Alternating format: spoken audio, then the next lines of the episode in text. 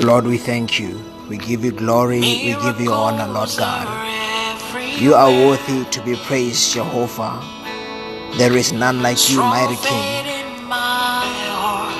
You are such a miracle worker. You are such an awesome God. You are faithful to your word. Ga o palelwe ke sepe morena. O makgona tsotlhe o modimo wa boammaaruri. Le wena o modimo wa mautlwelo botlhoko. Ke re ke a go leboga morena. I just want to share this word. You're everything to and encourage someone today from the book of Philippians, chapter 4, verse 6 to 8.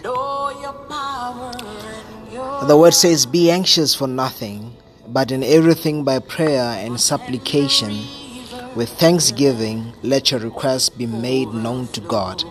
And the peace of God, which surpasses all understanding, will guard your hearts and minds through Christ Jesus.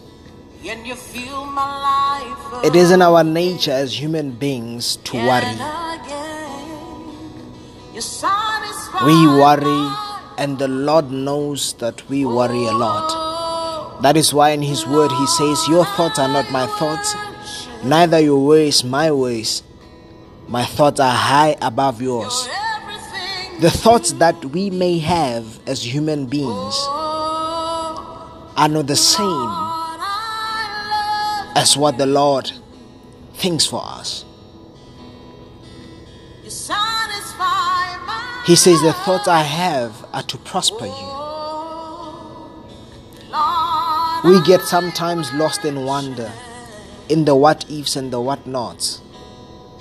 And we plan and plan and plan until we get exhausted.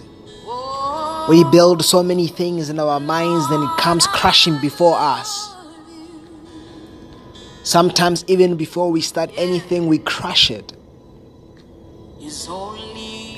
But the Lord here is speaking and says, Many are the plans in a man's heart, but it is my will that will prevail. Oh, yes, you can think and plan, but the Lord's will prevails.